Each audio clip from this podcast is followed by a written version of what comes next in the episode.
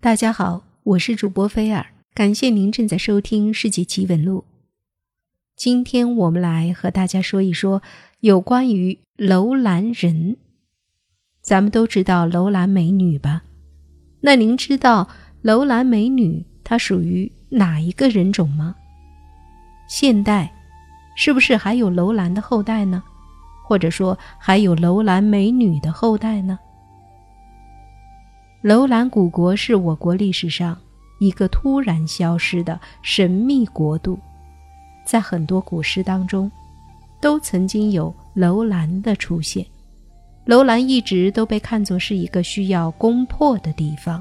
这里涉及到一些历史典故，因为楼兰属于军事必争之地，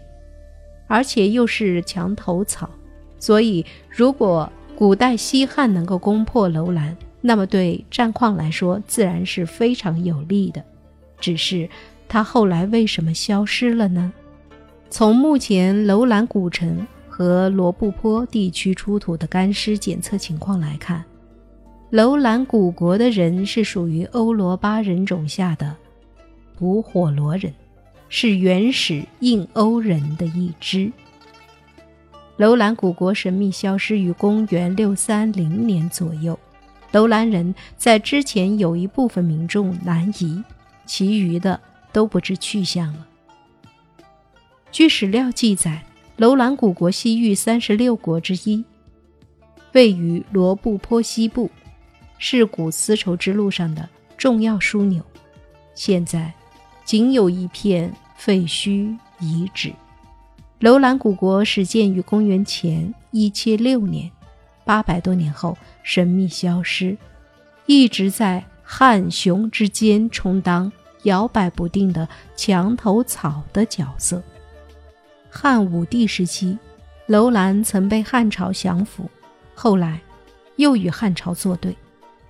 汉昭帝时期，楼兰将国名改为鄯善，并迁都乌泥城，现在的新疆若羌。魏晋时期，楼兰成为西域长史治所。东晋法显西行取经时，楼兰古国已经荒无人烟。北魏灭鄯善国三百年后，楼兰古国神秘消失了。楼兰早期受月支统治，在匈奴打败月支之后，楼兰又为匈奴所管辖。之后楼兰因为缺水而陷入困境，楼兰古城最终因缺水而被废弃了，大部分民众南移，楼兰城便只留下了遗迹。一百二十三年前，瑞典人赫定在罗布泊北岸发现楼兰古城遗迹，他从遗址中找出了几件木雕。两年后，赫定对楼兰古城进行了发掘，发现了大量的木简、指纹书和一些精美毛织品。赫定从木简上确定这就是楼兰古城。一九八零年，考古学家穆顺英在罗布泊地区发掘出一具女性的干尸，干尸出土时皮肤呈红褐色，而且富有弹性，眼窝很深，鼻梁高挺，身高不足一米六，容貌具有鲜明的欧罗巴人种的特征。这具干尸后来被人们称为楼兰美女。经过基因检测，干尸的父系 D N A 遗传来自欧罗巴人种，而母系线粒体遗传却来自于东方女性。在此出土的其他女性干尸中，有些是黑头发，容貌更趋近于黄河人特征。楼兰美女的墓地有不少数字出土，还发现她有唇纹。据此，专家推断楼兰美女可能属于古提人。从楼兰人使用的吐火罗语来推断，楼兰人与古提人肯定有某种联系。古提人曾征服过巴比伦，在四千年前建立过古提王朝，他们曾袭击巴比伦，并统治美索不达米亚达百年之久。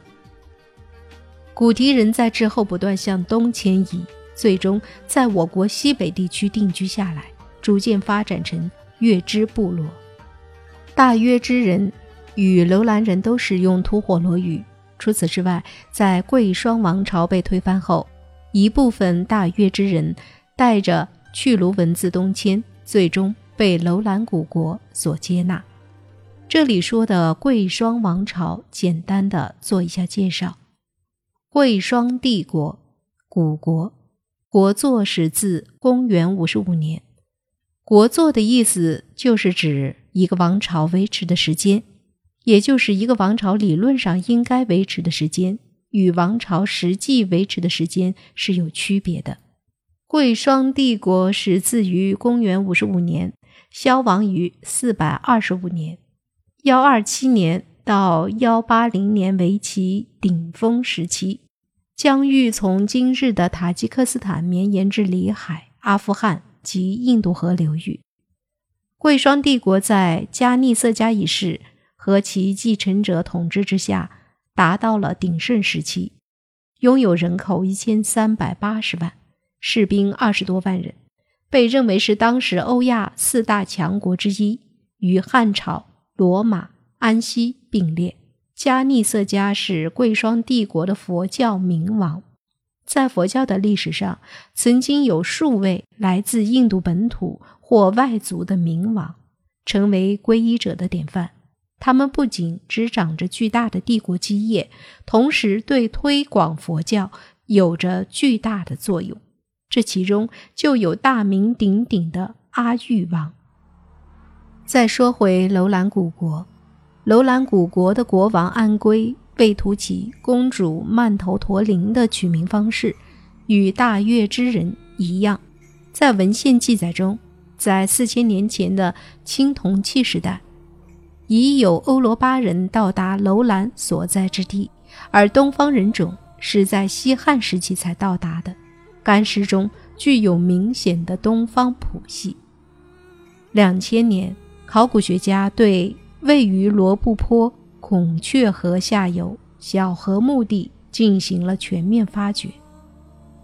小河墓地东距楼兰古城遗址约两百公里，小河墓地是由数层叠压的墓葬及其他遗存构成。早在一九三四年，瑞典人贝格曼就已发现完整的印欧人种木乃伊。后来的研究发现，小河墓地发掘的古尸中有三分之二左右有着东方谱系特征，进行基因鉴定的样本大约有八十例，这些基因大多从骨骼和牙齿中提取，最后认为这一东方谱系发源地是在中国北方到贝加尔湖的范围内。在这些古尸中还发现了南亚谱系，这说明楼兰古国地区的人在从最早的印欧人通过不断的通婚，原先的俄印欧基因慢慢被稀释，亚洲谱系也在下降。由此可见，若干年后的楼兰人种已经是具有多种基因的复杂人种。楼兰古城附近发现八角形土坯佛塔，此处出土过不少去卢文文书及简牍等等，这些文书和简牍被称为罗布泊文书。考古发现已经确认，早在四千年前，印欧人已经分布在新疆的天山一带，甚至已经到达罗布泊孔雀河流域。这些印欧人的文化就是吐火罗人祖先的文化。吐火罗人起源于阿尔泰山与天山之间的克尔木齐文化，此文化源于黑海北岸的延纳亚文化，他们中一支东迁到阿尔泰山，形成克尔木齐文化，之后分化出一支南下到达楼兰。综上所述，楼兰古国的祖先是吐火罗人，而吐火罗人的祖先是印欧人种。经过四千多年的漫长发展演变，楼兰古国地区从最先的印欧人逐渐发展成后来的具有多种基因的复合人种，他们的后裔大部分南迁融入了华夏民族当中。